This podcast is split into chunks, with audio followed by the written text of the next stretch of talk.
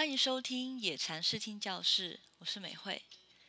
这周要介绍的是雷光下的歌，他常常被称为音乐诗人，因为雷光下的作品很有独一无二的诗意与画面感。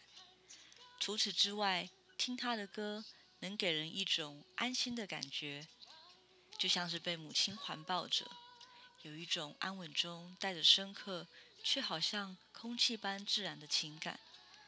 是刚刚好的悸动。《壮丽的你》这首歌收录在雷光下二零零三年的专辑《是》。这首歌的歌词看似在讲高山与海洋，但其实是既有独特的拟人叙述方式，唱出了何谓一见钟情。雷光下用很具体的高山及海洋来形容爱情刚开始的感觉，甜而不腻。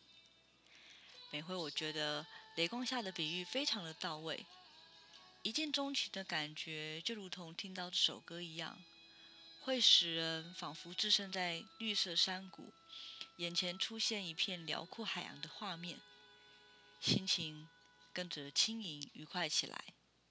接着就让我们来去一趟山谷海洋吧。野禅视听教室，我们下周见。